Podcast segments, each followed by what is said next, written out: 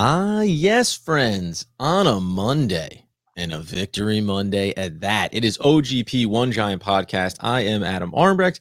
That is Andy Makowitz. And he, today, this morning, now more than ever, is healthy, wealthy, and wise off a 13 7 division win at home, nonetheless, where Big Blue has struggled uh, this season or for the last decade. Either way, Andy, how we feeling? Win, win for Big Blue. It's always good when you take the Ferrari out of the garage like the Giants did. The offense was humming from start to finish. The Giants boat raced the Philadelphia Eagles. How much better could it be, Adam? It was exactly how we all thought it was going to go. Perfection is not something easily obtained. And yet the New York football Giants did exactly listen this one.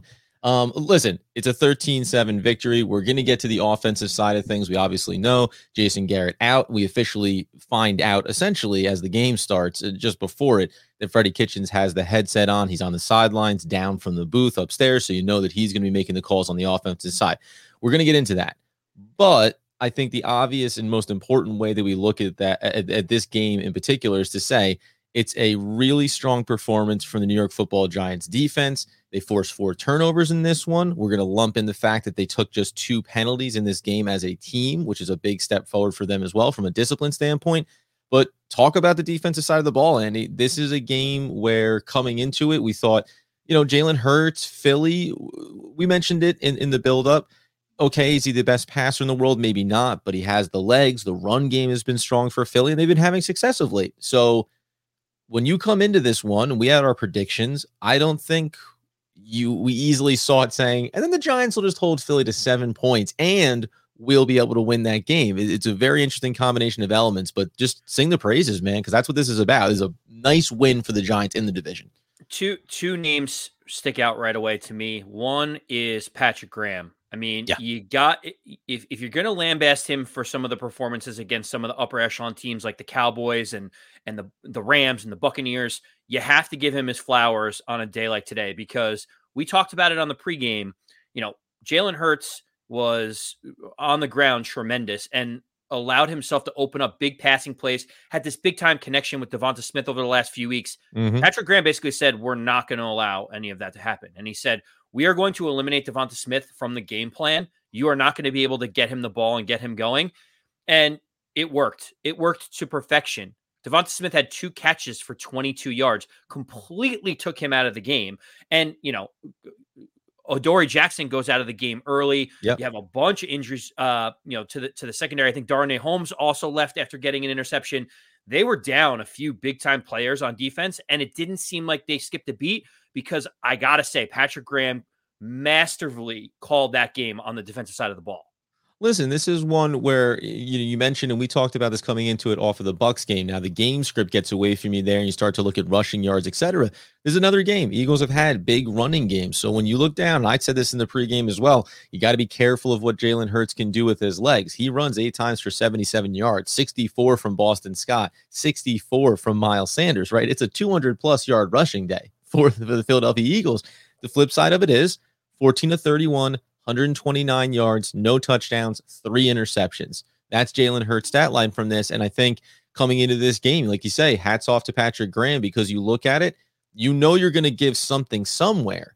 But you had to look at this relative to the quarterback, his level of experience, and what you felt like you could scheme him into to say, we'll take our chances. We'll, we'll look at DeVonta Smith and try to take him out of the game flow, make you look to your second and third options. And then we talked about this early in the season a lot. The Giants have been a little bit more effective. When the opportunities come, you have to take the turnovers. And the Giants did that. Secondary, a lot of players I think we want to touch on in general, but I said it almost just at the wrong time. Uh, it came back on a holding penalty when Julian Love failed to make a tackle in the open field that would have been a touchdown for Philly. But overall, Julian Love had a number of big plays in this game. He looks like a guy who has taken time to, to get into his rhythm, to find his spot inside of this system. And now, because of injuries, he's had to step up a little bit more. And I, I really liked what I've seen from him. He seems a lot more confident, a lot more comfortable, made a lot of big plays throughout this game. Yeah, I mean, Julian Love was a nice bright spot for the Giants. I also wanted to say Aaron Robinson looked really good. He kind of had to fill in once Adoree Jackson, Darnay Holmes goes out. It's next man up. Uh, he had one uh, pass breakup incompletion. Um, none of the cornerbacks, according to Pro Football Focus, gave up more than 34 yards when they were mm-hmm. targeted. Mm-hmm. So all overall, just a, an amazing effort by the secondary. Um, I want to touch on two things. One is Xavier McKinney. I mean, the, the guy is a ball hawk.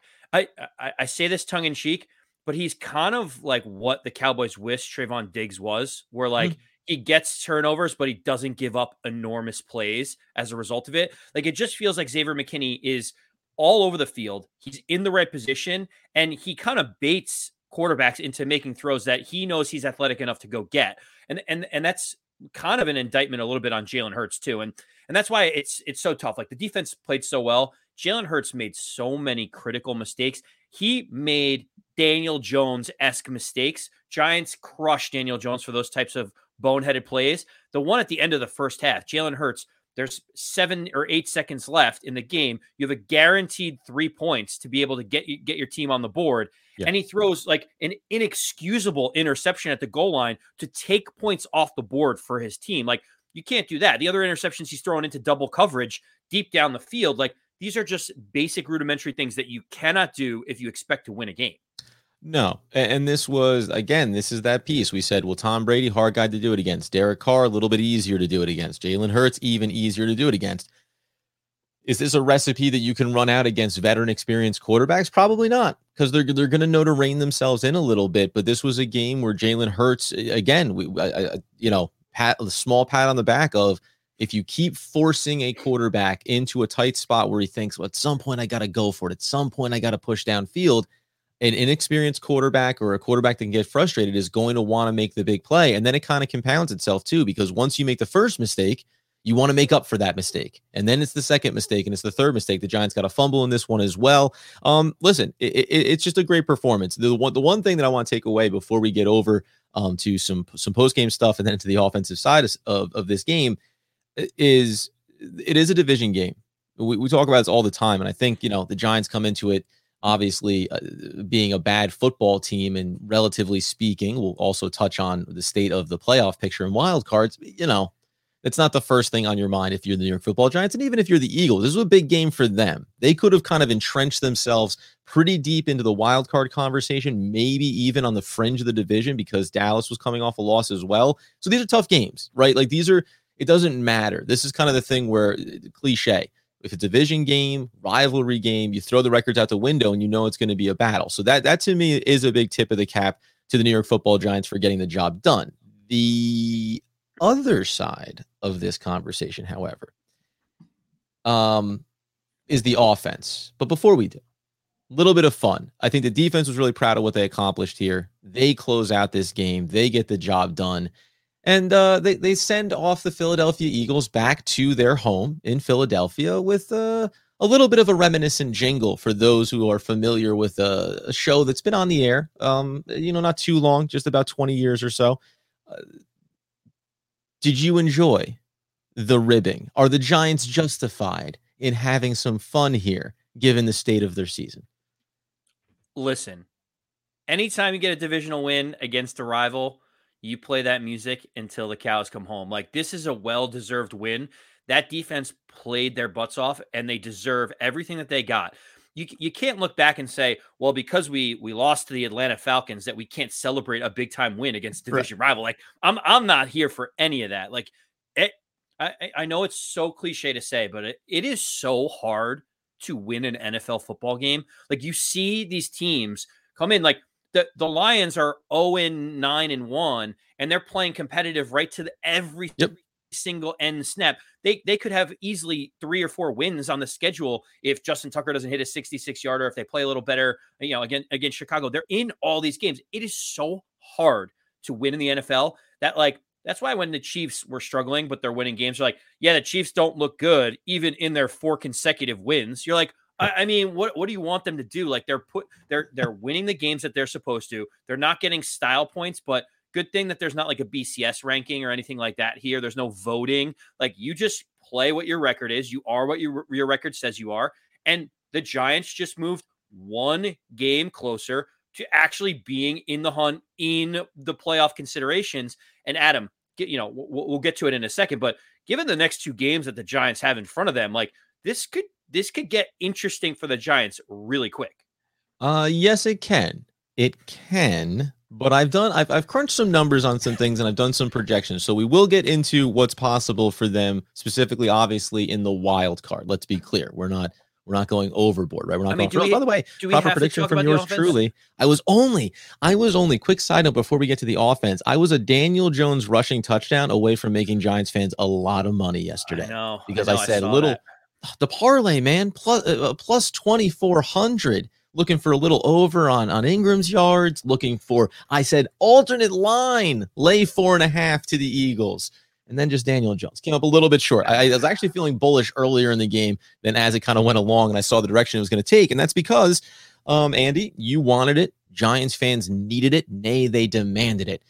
Jason Garrett, he's a bum. Get him out of here. Wait until you see the innovation that comes in from Freddie Kitchens on this new look offense because. Uh, there are positives here that I want to take away, but where did this performance offensively for the Giants stack up for you um, you know, I'm using you as the universal Giants sure. fans that really thought Jason Garrett was holding things back. You make this switch. Were you a little bit underwhelmed by what the Giants did offensively in this game?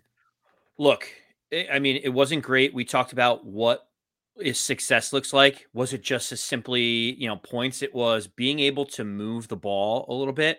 Now, I mean, it's it's really tough. This was one of those games where the defense was playing so well that it's almost like the offense just needs to get out of the way, right? Like that's I you kind of felt like uh, is Philly going to get to, to, double digit points? Like that mm-hmm. was the goal. And once you know you're tacking on field goals as the Giants, you, you, you got a six point lead. You're like, just don't muck this up. Don't do some inexcusable play where Daniel Jones turns the ball over, or you have a fumble by by one of the wide receivers on a play, right? Like you're, you're trying to just say like, get out of the way, right? So so then 100%. It's a really bad defense in Philly. You know, Daniel Jones throws for 200 yards in this game, 19 to 30, has the touchdown, no interceptions, connects with uh, Myarick, as we all knew he was going to in the end zone for a, a sweet touchdown there eh, uh, on the early drive. But, you know, Saquon Barkley, 13 carries for 40 yards, 12 for 8 if you take away the 32 yard long run that he had in this game. That was concerning. Um, you know, Daniel Jones, I thought that he used his legs effectively, right? Got himself into a couple of dangerous, dangerous spots as far as getting down and avoiding some of the big hits. But, you know, it, I, I'm not, here's why I'm positive on this because I didn't think that it was simply Jason Garrett is ruining the New York football Giants offense and you need to get him out of there. I think that this game, in a lot of ways, it tells you where the offense is right now. There's a lot of things you're trying to figure out. Now, again, you're missing Kadarius Toney, you're missing Sterling Shepard, right? Like John Ross ends up playing, but you are missing key pieces. So there's no there's no excusing that. But that's happened all year long. This is the healthiest that the offensive line has been. They've been together collectively as long as they have all season. It, this to me, this is the game script for the Giants, right? Have Patrick Graham scheme his way to success against quarterbacks that are susceptible to making mistakes, avoid mistakes on offense, and try to get yourself to a win. It's it's the antithesis of of the modern NFL, but this is the path forward for them right now. And I still and I I'll be very curious over the next two three weeks. I think you'll see more. Uh, Daniel Jones is wearing the wristband, right? So there's some new wrinkles. They talked about on the broadcast. You can't come in and give 30 new plays. It's going to be a couple of situational opportunities that you try to have success with. And I'll give credit to Kitchens to say, I see the game script here. I'm not going to go overboard and try to do too much. I'm going to keep ourselves within ourselves. Let's make sure that we get the win, right? That's the number one goal is get the win.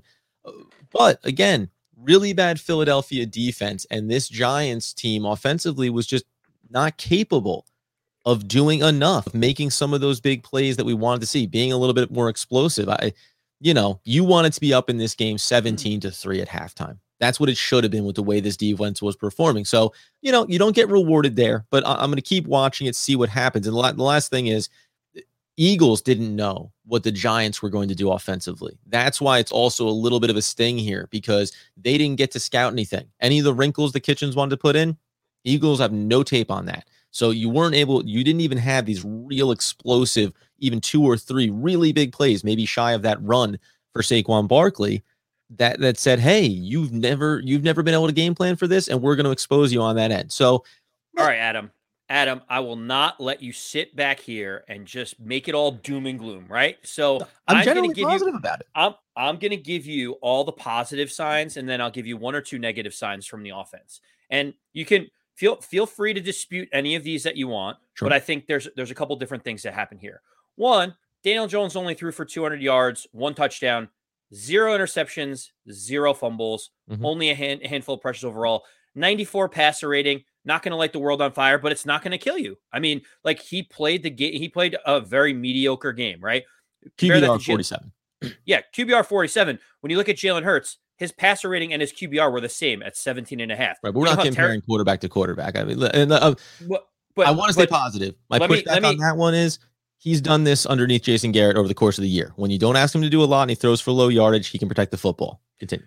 Second, Daniel Jones had nine runs for 30 yards. The nine runs was the most he's had in two seasons, uh, even before Jason Garrett. So, like, the idea is they figured out these run pass options, get Daniel Jones into space.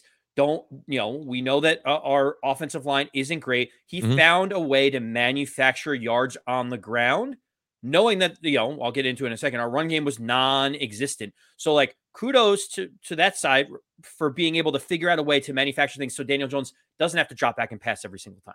Yep. No, I, I, again, I always lump it in there. 30 rushing yards, it is good. And the more attempts that he gets is good. I know that we're talking about less in terms of a per per carry, right? But that's okay.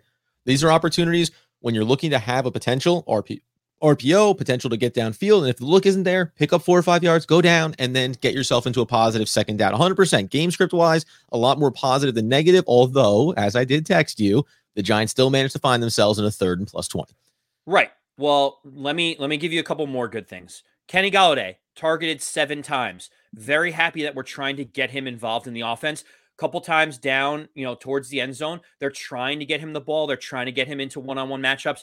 Didn't work out. Some of the balls were kind of thrown where he can't just go up and be athletic and get it. I expect to see more of that. I'm, eh, i was encouraged by that. So him getting more targets and Saquon Barkley getting five targets out of the backfield in the passing game allows that extra little ability for the Giants to manufacture, you know, not necessarily a run play, but a play that's safe enough to get you four or five yards down the field. I was very happy to see that as well. The Kenny Golladay piece that I really liked was it's two targets when you're approaching the red zone from about the you know 15 to 25 yard line, and we've talked about this, right? Where the explosive plays, not not we're not talking about 40 yard bombs. We're just talking about can you can you take advantage of that size matchup? And to your point, down the right sideline into the end zone, not a well thrown ball. Got a high point that so Golladay can go get it. Goes for him in the left side of the end zone. Doesn't it's a back shoulder fade and he throws it to the inside shoulder, the front shoulder. Right. So allows the defender to be there. Now in that regard, so I like I like the premise of what they're trying to do. But if we're and just as the the footnote here, if we're talking about evaluating Daniel Jones, I come out of this game saying, hey Freddie Kitchens gave you a couple opportunities. That right there, those two plays alone, take away the touchdowns, and Daniel Jones could be throwing for 250 in this game, one touchdown, no interceptions, right? And then the sky's the limit. Could have been a three touchdown game. So, depending on which way, and let's go positive, right? If Daniel th- Jones can throw a couple of better balls, then this is a much more explosive game for this offense, and it does look a little bit different. So that's that's that's the positive negative. Now it's about give me another two, three sample size of those plays and show me you can make those throws accurately, Daniel Jones, which you've shown you are a good deep deep ball uh, passer from the pocket. Yes, uh, I agree. Those are bad throws by Daniel Jones, but the fact that they're now trying it, I'm excited yep. to see that more incorporated in the offense because we haven't seen a ball thrown to Kenny Golladay basically like that ever since he's been on the Giants. So those are two positive. I'll give you one more thing that I want to talk about on the offense, and then we'll look ahead to uh, to the next couple of games of what's in front of the Giants. But Andrew Thomas and Billy Price Yes, sir. Zero pressures against them when Daniel Jones dropped back to pass. We all know this. Andrew Thomas is awesome. Like he is great, and the Giants are a completely different team when he is protecting the blind side of Daniel Jones. Also, there was a couple of different like screen passes. The Giants used a little bit more screen action. It felt like just to get the ball out um, against some of the Eagle blitzes. You mm-hmm. saw Billy Price down the field making that second level block a couple different times to open up things. I thought those two players on the offensive line played great in the passing game. Um, you know, the, the one issue is the the the run blocking on the offensive line was pretty terrible. It felt like anytime someone was trying to run the ball, whether it's Saquon Barkley, Devontae Booker, anyone, Fletcher Cox or someone was already two or three yards into the backfield. Yeah. Pro Football Focus already said that they're going to have like sub 60 grades all of the offensive line in terms of of run blocking.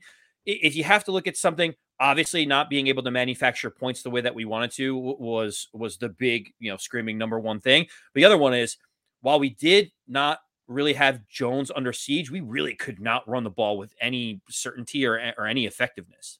No, and again, I don't. You know, three carries for Booker in this. Uh, you know, ten yards. You, I, I mentioned before, it's an absolutely terrible per carry average for Saquon Barkley if you take away the one big run. And and this is again, this is a part of it though. So this is an offensive line we've talked about before. Well, where are where are they having success versus where are they struggling? And then on a game to game basis, they go, you know what? We're going to do the exact opposite. We're going to struggle in a new spot this week. Now, the run blocking has struggled at times for them. And I, I don't know if it's, you know, we've talked about this before. It's like the lack of consistency. Is it a lack of continuity?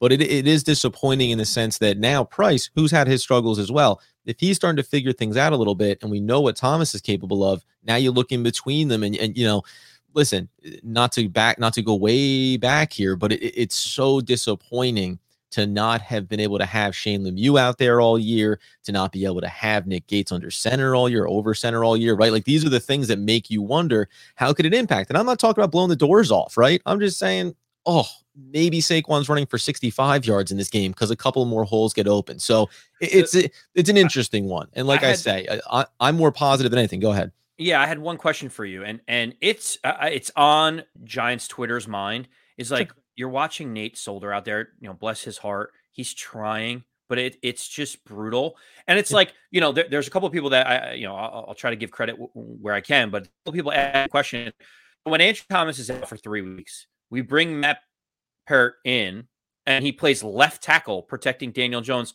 and is okay, replacement level, fine, like decent and then Andrew Thomas comes back and and he Matt goes to the bench and Nate Solder plays right tackle. Like at mm. this point, someone has to give me an answer as to why. Like, is Peart really struggling that much on the right hand side? Like, what do you have any idea why Nate Solder is still out there. I mean, you, have been banging on this drum for a while, but there is clearly a reason. It's not like the Giants don't see it. So, so what is this underlying reason that he goes to the bench and Nate Solder is is getting out there getting beat on almost every other play?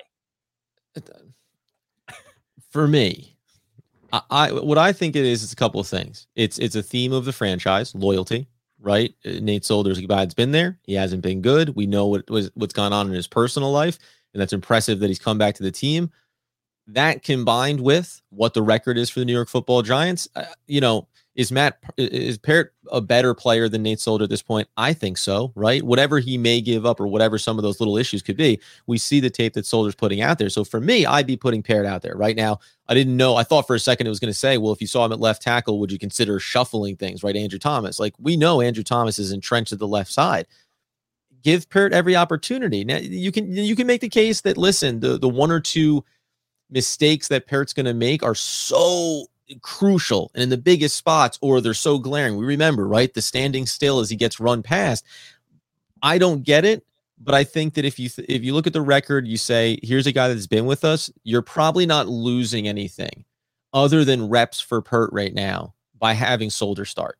And that's probably what it is. If the Giants were closer to 500, if they were in the hunt here for the division, then I think one of two things. Peart would have been getting a lot more reps. And they would have been trying to work through it, or you would have seen the Giants make a move to solidify that side of the line, as hard as that may be with their financial situation. I'm I'm confused by it. Um, uh, but, but again, maybe the long term for Peart is just that he's going to be a, a backup swing tackle for the Giants. And that's why you saw him get reps on the left side and you don't want to overexpose him. He's a young player. He still has room to grow. Nate Solder is a guy that's just giving you as much as he can.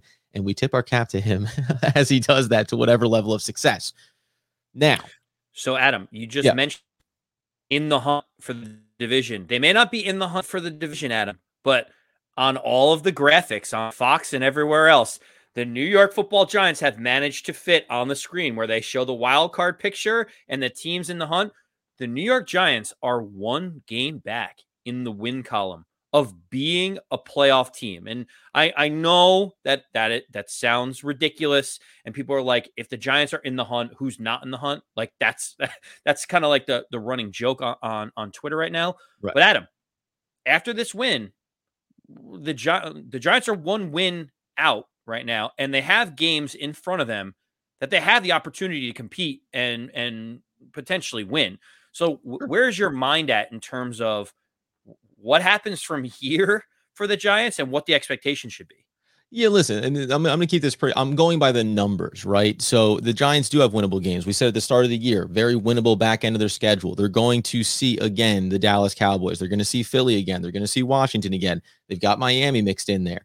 There are some teams though that maybe at the beginning of the year, even Miami, right? They're still a competitive team. The Chicago Bears are far more competitive this year than I think we anticipated they were going to be. So the schedule isn't maybe as easy as we think. Uh, certainly the Chargers are a, a bit of an enigma. They're a week to week kind of team as well. So there's games to be won, but simply by the numbers, the Rams lead the wild card. We get that. The 49ers are going to get to nine wins. You can go and look at the schedule if you want. This is, you know, do it in the background, but the 49ers can get to nine wins reasonably over the rest of their schedule. They have six right now. The Falcons and uh, the 49ers get to nine. The Vikings, Falcons, and Eagles can all get to eight wins. Now, the problem there obviously is a big win for the Falcons. Giants lost to them. So now you're talking about where, where are you going to fall in this hierarchy? As it stands right now, give the Rams the first wild card spot, give the 49ers the second wild card spot. Let's just say, right? Other teams could come up here. But then you got three teams that can get to eight wins. You have the head to head coming up against the Eagles at the back end of the season. You can win that and get past them.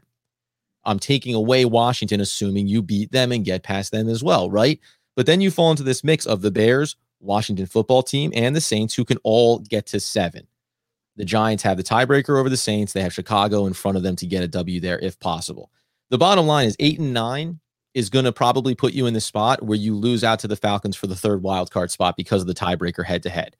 It makes the number five.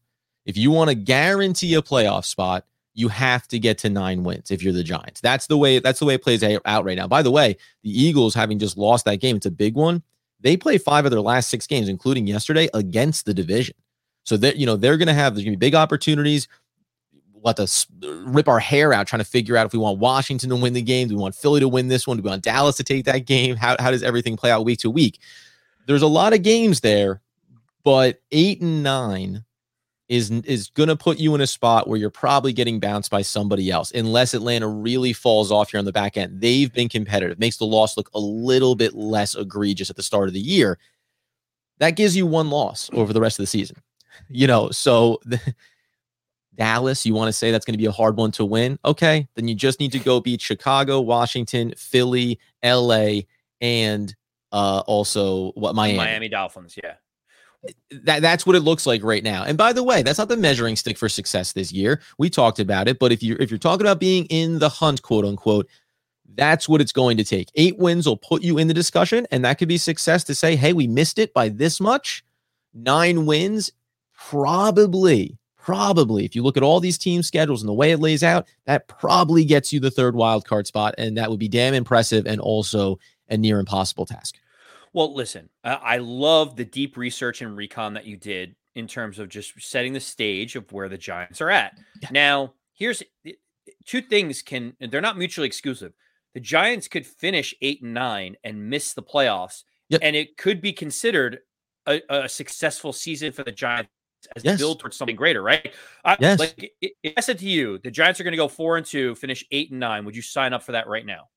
Of course, of course. Right, right. They're like they, they were supposed to get six and a half wins uh, on the season. If they get to eight after dumping two games early in the season that were very winnable games mm-hmm. in the Falcons game and the Washington game, like you're you're kind of saying if they finish with eight wins, that they're kind of a couple bet you know di- breaks a different way from being a playoff team, which a lot that's of teams eight, that's say. eight and six after starting 0 3, right? That's the right. big piece. That's going eight and six over a large sample size. And we we've said this before. The games are the games, the records are the records. Some games are worse or better, right? Look at the good, really good teams they played. Those have been some of their worst losses. Fine. We're not telling you that these are division juggernauts, but are we saying can they compete for a wild card spot right now and over the next couple of years? Eight and nine, that kind of record, that tells you they're capable of that. Yes, and and listen, the Atlanta point's a very good one because while we have the tiebreaker, it's over devastating. The, uh, yeah, the while we have the tiebreaker over the Panthers, you'd rather have the tiebreaker over the Falcons right now because one team looks like it's going up and the other yep. team looks like it's going down. But I will say, Adam, the you looked at the 49er schedule. If you look at the Atlanta schedule, there aren't that many wins left for Atlanta. You know, they play Tampa Bay, they play the 49ers, they play the Bills, right? And then the other three games are the Panthers, they're playing at Carolina. They have to play the Saints the last game of the season, which could potentially, you know, still be in it if if they if they figure out their uh, quarterback situation.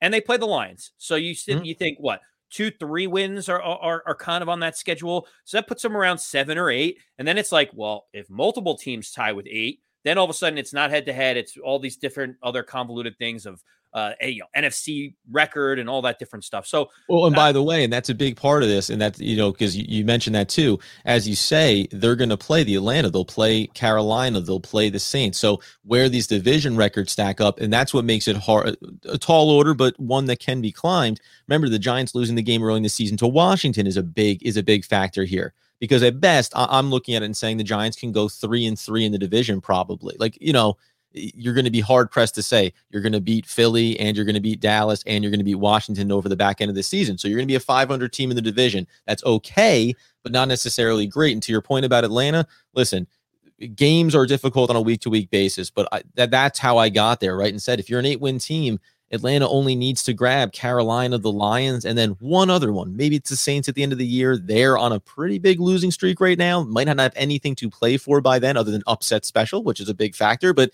that's kind of where you get to on a lot of these teams. And when you're the Giants trailing by a couple of wins right now, that's what makes it so hard because you look at six games and say, well, I need a team, Atlanta or otherwise, who's been playing pretty good football. I need them to go two and four right? I need them to do what we did at the start of the year. Right. I need no and three stretch for you guys, and then we get back in it, and that that's hard, not impossible, but but the, the big overall thing for me is too. It's like have have a good end of the season, play solid football, right? It, it got to be better than what we saw yesterday on offense. So show me that, right? The first thing I'm doing is evaluating. The second thing I'm doing is peeking over at the wild card, you know, and the last thing I'm worried about is is what what the expectations were this year versus where they finished.